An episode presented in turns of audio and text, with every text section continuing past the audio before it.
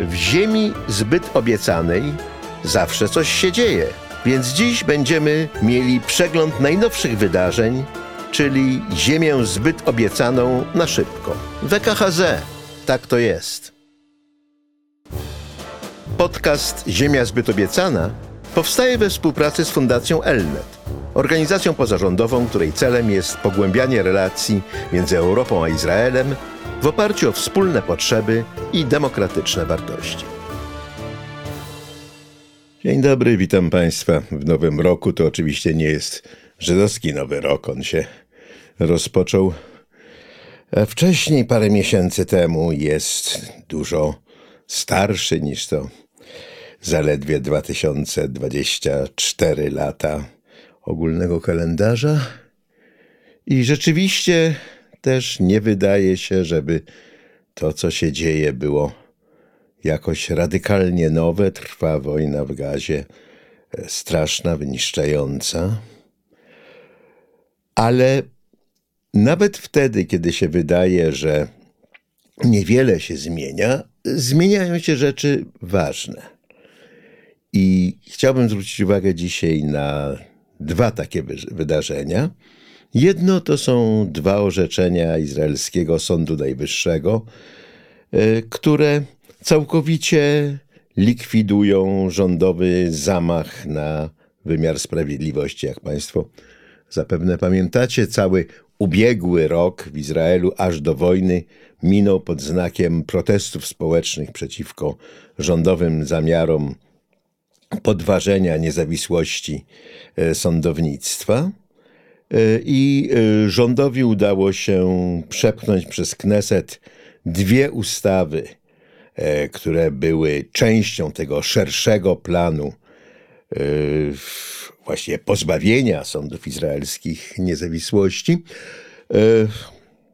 Obie ustawy zostały przepchnięte jako poprawki do wcześniej przyjętych ustaw zasadniczych i zdaniem rządu to sprawiało, że Sąd Najwyższy nie może orzekać o ich konstytucyjności, ponieważ to ustawy zasadnicze są odpowiednikiem konstytucji.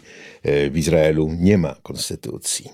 Tyle tylko, że jak wiadomo, te ustawy zasadnicze są przyjmowane zwykłą większością głosów, mogą być odwoływane zwykłą większością głosów i jedyne, co je czyni zasadniczymi, to jest to, że Kneset postanawia nadać im taką nazwę.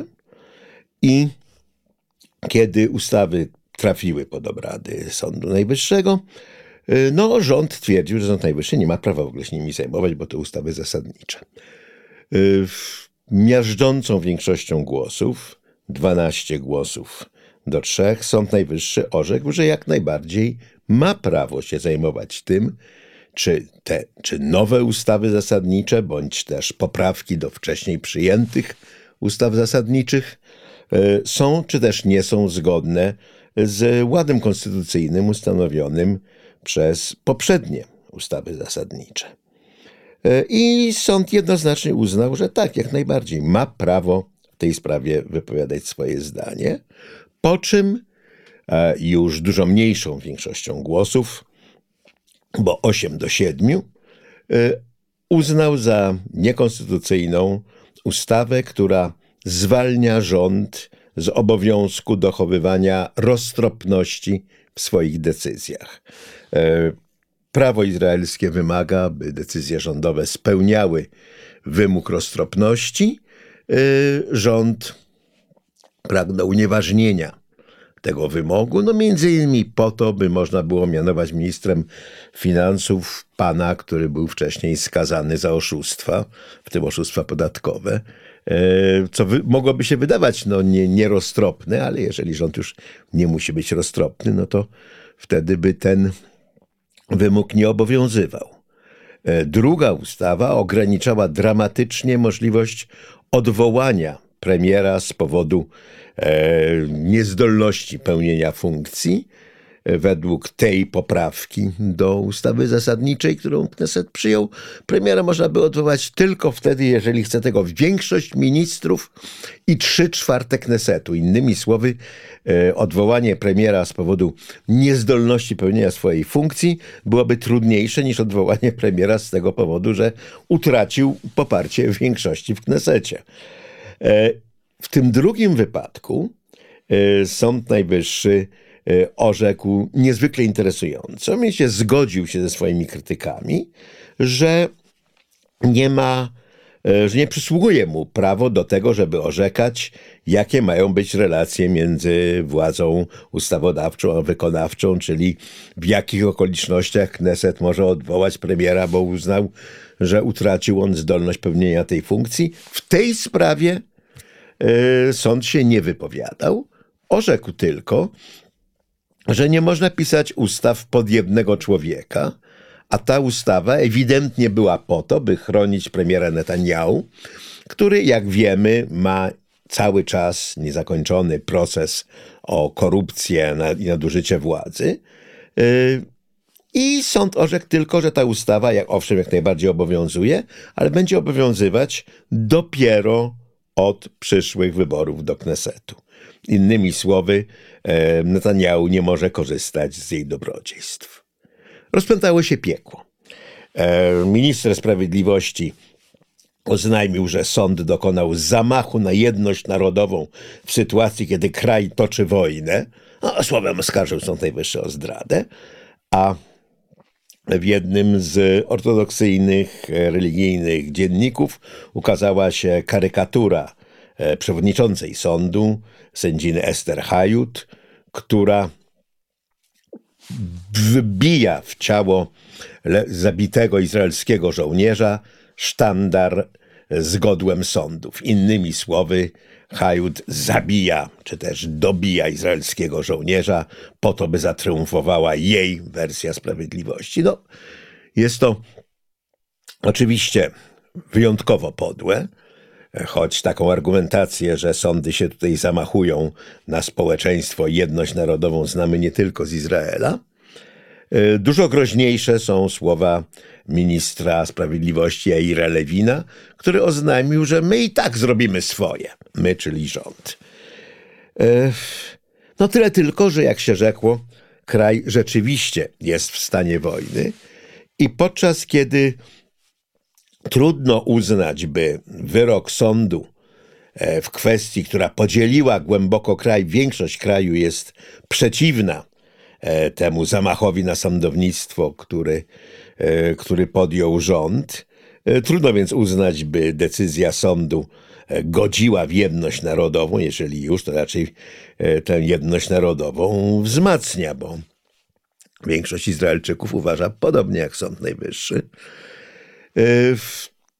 Pokazuje to natomiast, że rząd nie będzie w stanie przeprowadzić tego swojego zamachu na sądownictwo, a więc jego fundamentalne zadanie, fundamentalne zadanie programowe pozostanie niezrealizowane. No, dużo ważniejszą sprawą jest oczywiście toczenie wojny i szanse jej wygrania, a te szanse maleją. Państwo pamiętacie, rząd podał e, trzy cele, dla których realizacji Izrael toczy tę wojnę. Jest to zmiażdżenie militarne Hamasu, przywrócenie bezpieczeństwa mieszkańcom osiedli przygranicznych i uwolnienie zakładników. To, że te trzy cele są w znacznym stopniu sprzeczne ze sobą, nie można na przykład negocjować z Hamasem uwolnienia zakładników, a zarazem dążyć do jego militarnego zmiażdżenia, to jest jasne. Ale w tej chwili wyda, widać, że te cele są w znacznym stopniu nierealizowalne. Hamas jest w bardzo dużym stopniu zniszczony jako jednolita struktura, część siły żywej, jego sił zbrojnych została wyeliminowana z pola walki, ale widać dość wyraźnie, że Hamas zachował zdolność nie tylko obrony, ale i ataku. Rakiety odpalane przez Hamas ze strefy Gazy cały czas spadają na terytorium Izraela, zabiły już kilkanaście osób, a to, że tych ofiar nie ma więcej, zawdzięczamy fantastycznej sprawności izraelskiej żelaznej kopuły, czyli tarczy przeciwrakietowej. Zakładnicy nie są zwalniani, nie są też oswobadzani. Do tego doszła ta haniebna historia, kiedy to wojsko izraelskie zastrzeliło trzech zakładników, mylnie biorąc ich za terrorystów z Hamasu, ale nawet gdyby mieli rację, gdyby rzeczywiście byli terroryści z Hamasu, którzy chcieli się poddać, ta trójka zakładników uciekłszy hamasowcom pojawiła się na celownikach izraelskich żołnierzy obnażona do pasa, by było widać, że nie mają na sobie żadnych bomb, którymi mogliby ewentualnie zagrozić Izraelczykom, i wymachując białą flagą, mimo to zostali zastrzeleni. Sprawa jest haniebna sama w sobie, natomiast też pokazuje, że szanse na uwolnienie zakładników pozostają niewielkie i nadzieje na to, że wszyscy oni przeżyją do końca wojny, także dramatycznie osłabły. Więc końca wojny nie bardzo widać, nie bardzo też widać, na czym miałby on polegać. A w międzyczasie Republika Południowej Afryki zaskarżyła Izrael do Międzynarodowego Trybunału Sprawiedliwości za ludobójstwo, jakiego Izrael miałby się jakoby dopuścić w Gazie. Yy, to jest podwójnie bardzo interesująca sytuacja. Izrael był zaskarżany w przeszłości o różne rzeczywiste bądź wyobrażone zbrodnie przed Międzynarodowym Trybunałem Karnym. To jest inna instytucja niż Międzynarodowy Trybunał Sprawiedliwości. Międzynarodowy Trybunał Karny sądzi jednostki za ich odpowiedzialność karną, za e, popełnione przez nie zbrodnie, których właściwy wydział, wymiar sprawiedliwości nie ściga, bo nie chce bądź nie może. E, Izrael, podobnie jak bardzo wiele innych państw świata, w tym Indie, Chiny, Rosja, Iran, Stany Zjednoczone, nie podpisał Statutu Rzymskiego ustanawiającego ten trybunał, nie czuje się więc objęty jego jurysdykcją i odrzuca wszelkie próby postawienia go przed tym trybunałem. Inaczej jest z Międzynarodowym Trybunałem Sprawiedliwości, który sądzi spory między państwami, nie postępowania karne wobec poszczególnych jednostek.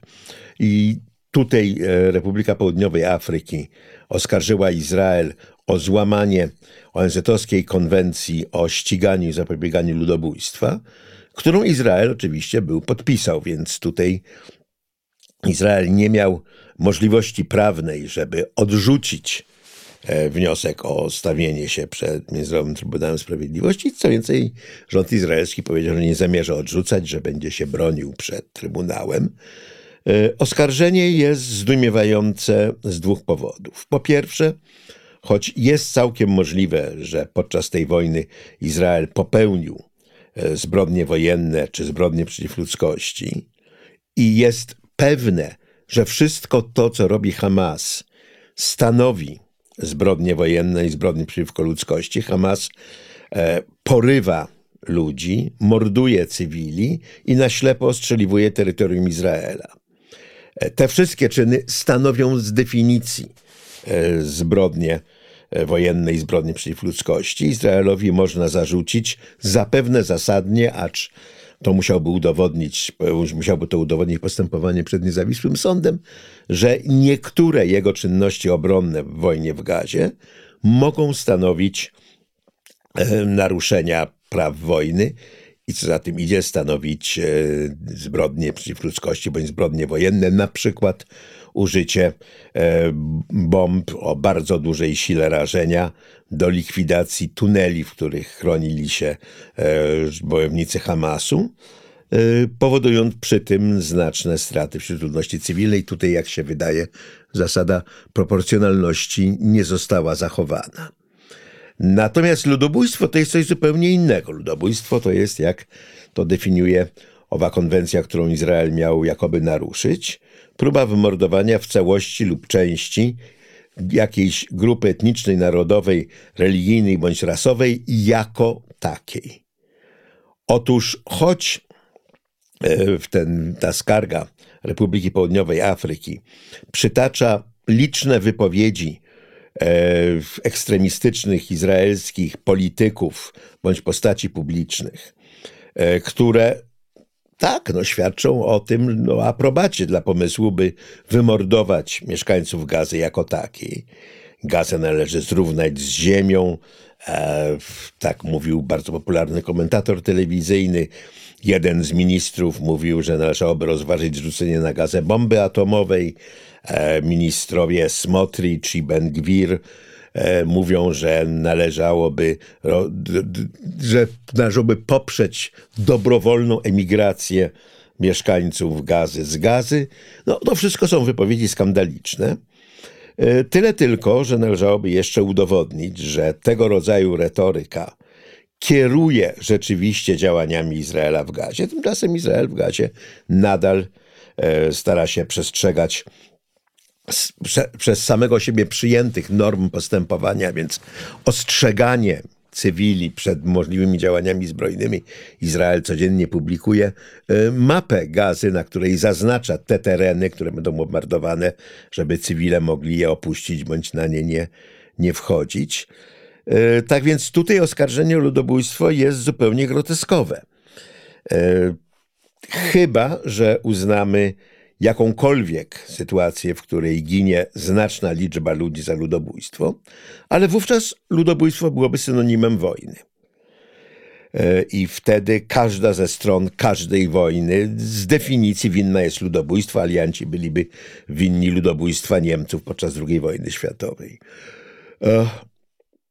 Rzecz jasna, definicje prawne można zmieniać dowolnie. Szanowane organizacje praw człowieka, Amnesty International, Human Rights Watch, oskarżyły Izrael o apartheid, po czym stwierdziły uczciwie, że używają słowa apartheid nie, żeby określić taką sytuację, jaka miała miejsce właśnie w Republice Południowej Afryki, tylko u, oni definiują apartheid jako sytuację, kiedy na jednym terenie obowiązują dwa systemy prawne. No to jest jednak trochę co innego niż to, że w, w Republice Południowej Afryki członkowie czarnej większości nie mieli prawa pić wody z tych samych źródełek, z której piją biali, nie mieli prawa głosu, nie mieli praw obywatelskich. No, ale tak, no, można sobie przedefiniować apartheid, że oznacza to, że istnieją dwa systemy prawne na jednym terytorium. Można sobie przedefiniować ludobójstwo, żeby oznaczał on wojnę i wtedy jak najbardziej Izrael, jak i wszystkie inne państwa świata winien byłby ludobójstwa. No jest to groteskowe. Jest to groteskowe tym bardziej, że rzeczona Republika Południowej Afryki jako jedyne państwo sygnatariusz Traktatu Rzymskiego, czyli tego, który ustanawia Międzynarodowy Trybunał Sprawiedliwości, kilka lat temu nie aresztowała podejrzanego o ludobójstwo ściganego listem gończym wystawionym przez tenże Międzynarodowy Trybunał Sprawiedliwości. Generał Bashir, wojskowy dyktator Sudanu, jest oskarżony o ludobójstwo w Darfurze, jest ścigany międzynarod- przez Międzynarodowy Trybunał Sprawiedliwości listem gończym, co nie przeszkodziło mu złożyć wizytę w Republice Południowej Afryki. Powinien być aresztowany w momencie, gdy wysiadł z samolotu. Ale Sąd Najwyższy Republiki Południowej Afryki zebrał się, by się naradzić, czy w sytuacji, kiedy Bashir jest ścigany międzynarodowym listem gończym, a Republika Południowej Afryki jest sygnatariuszką traktatu, który takie międzynarodowe listy gończe umożliwia, to czy Republika Południowej Afryki powinna honorować swój podpis, oczywiście aresztować prezydenta Bashira. No i e, Sąd Najwyższy obradował tak długo, aż prezydent Bashir opuścił terytorium Republiki Południowej Afryki, więc niestety nie można było go już aresztować. No, można powiedzieć, że to daje Republice Południowej Afryki jednak niewielkie prawo do tego, żeby oskarżać inne państwa o tolerowanie bądź dopuszczanie się ludobójstwa. Zarzut pod adresem Izraela jest dość ewidentnie absurdalny i jeżeli Międzynarodowy Trybunał Sprawiedliwości będzie chciał postępować zgodnie z prawem międzynarodowym, to Izrael odniesie zwycięstwo przed tym Trybunałem, a wniosek R P A zostanie odrzucony. czego należy sobie życzyć nie tylko ze względu na interes Izraela, ale także ze względu na interes prawa po prostu.